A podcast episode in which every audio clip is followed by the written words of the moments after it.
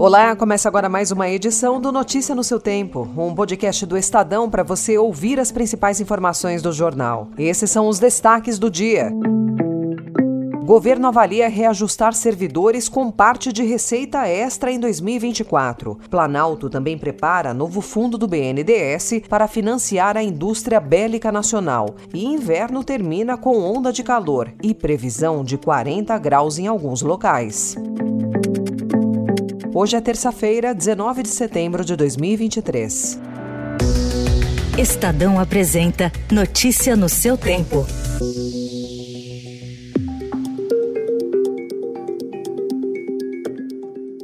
No momento em que o governo é cobrado a cortar gastos para zerar as contas em 2024, a ministra da Gestão, Esther Dueck, informou que parte dos recursos que poderão ser liberados em maio para gastos adicionais, caso a receita em 2024 cresça mais do que o previsto no orçamento, deverá ser usada para reajustar salário de servidores. Pela regra do novo arcabouço fiscal, em maio o governo fará uma revisão do que arrecadou em 2023 e, com base no que efetivamente teve de receita, vai refazer a previsão de 2024. Caso o desempenho seja acima do que o previsto, quando for confeccionado o orçamento de 2024, pode-se abrir um crédito extra. Pelas contas preliminares do governo, o crédito extra de maio pode ser de 15 bilhões de reais. A expansão dos gastos não pode superar o teto de 2,5% acima da inflação. Esther nega que o reajuste oferecido com crédito extra possa piorar o quadro fiscal do governo.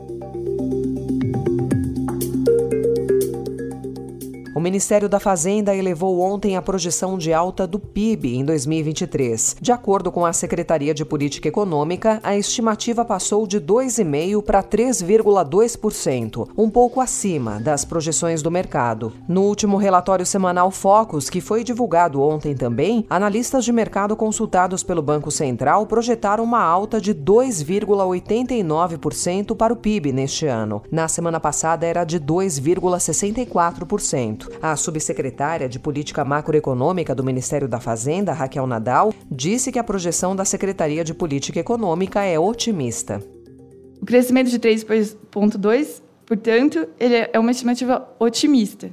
A gente não está prevendo estagnação da atividade nos próximos trimestres. Estamos esperando uma nova aceleração do ritmo de crescimento no quarto trimestre, após essa desaceleração que a gente mostrou que a gente está esperando para o terceiro trimestre. Para 2024, a estimativa é de alta de 1,5%. As projeções de mercado para os anos de 2025 e 2026 estão em 1,95% e 2%, respectivamente.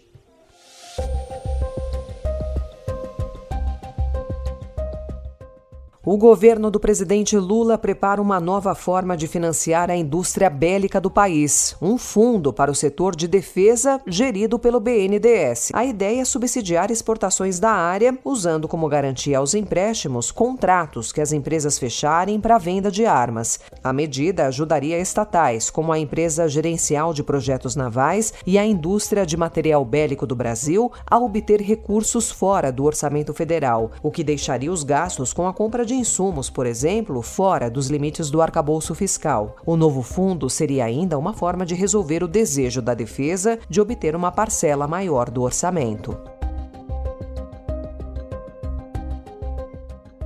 O presidente Lula fará hoje a sua reestreia na Assembleia Geral da ONU depois de 14 anos. Como manda a tradição, o brasileiro será o primeiro a discursar em Nova York. Mas desta vez falará um plenário esvaziado de líderes, numa instituição pressionada pela tensão entre as potências e pelas divergências entre ricos e emergentes. O discurso do presidente, que deve retomar a reforma das instituições internacionais, será seguido com atenção após uma série de declarações alinhadas à Rússia e China China sobre a guerra na Ucrânia e questionamentos à hegemonia do dólar no mercado internacional.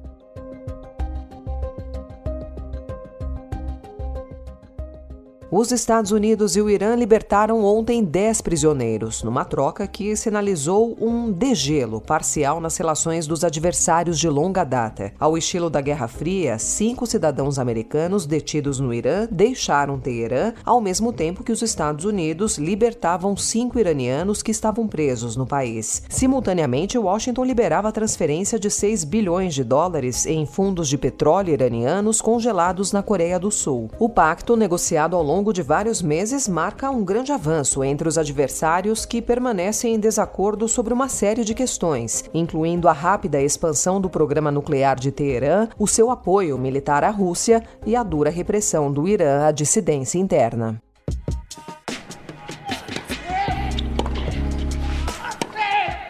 Há poucas horas de fazer a sua estreia no torneio WTA 1000 de Guadalajara, a tenista brasileira Beatriz Haddad Maia precisou desistir de participar do campeonato mexicano que começaria para ela na noite de ontem. Bia sofreu um acidente no banheiro do hotel onde está hospedada e sofreu cortes nas duas mãos e em outras partes do corpo. A brasileira estava hospedada no hotel oficial da competição mexicana. Bia Haddad evitou apontar uma data para retornar aos treinamentos e aos treinos. Notícia no seu tempo. A semana começou com sol e altas temperaturas em grande parte do Brasil. Meteorologistas apontam potencial de quebras de recordes de calor para o mês de setembro, na última semana do inverno. Foi a presença de uma massa de ar extremamente quente que vai cobrir o país nos próximos dias. Segundo a Metsul Meteorologia, as marcas podem ficar próximas de 40 graus. O Instituto Nacional de Meteorologia emitiu um alerta para baixa umidade em quase todo o Sudeste e o Centro-Oeste e partes do Nordeste, do Norte e do Sul. E em meio à onda de calor, o Ministério da Ciência, Tecnologia e Inovação e o Conselho Nacional de Desenvolvimento Científico e Tecnológico anunciaram ontem uma chamada pública no valor de quase 12 milhões de reais para aprimorar o sistema de emissão de alertas de risco de inundações e deslizamentos de terra. Segundo o diretor do Departamento para o Clima e Sustentabilidade, Oswaldo Moraes, um dos maiores desafios para prever a ocorrência de desastres naturais no Brasil atualmente é a curta duração dos eventos.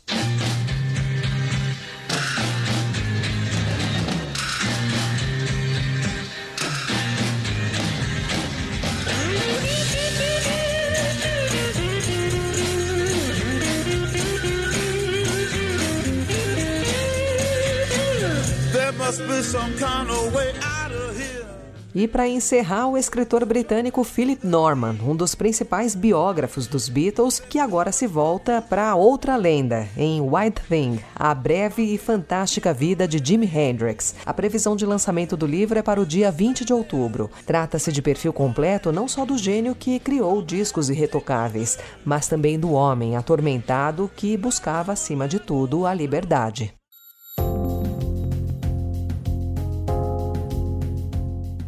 Essa foi mais uma edição do Notícia no seu Tempo, com apresentação e roteiro de Alessandra Romano, produção e finalização de Felipe Caldo. O editor de núcleo de áudio é Emanuel Bonfim. Você ouviu Notícia no seu Tempo.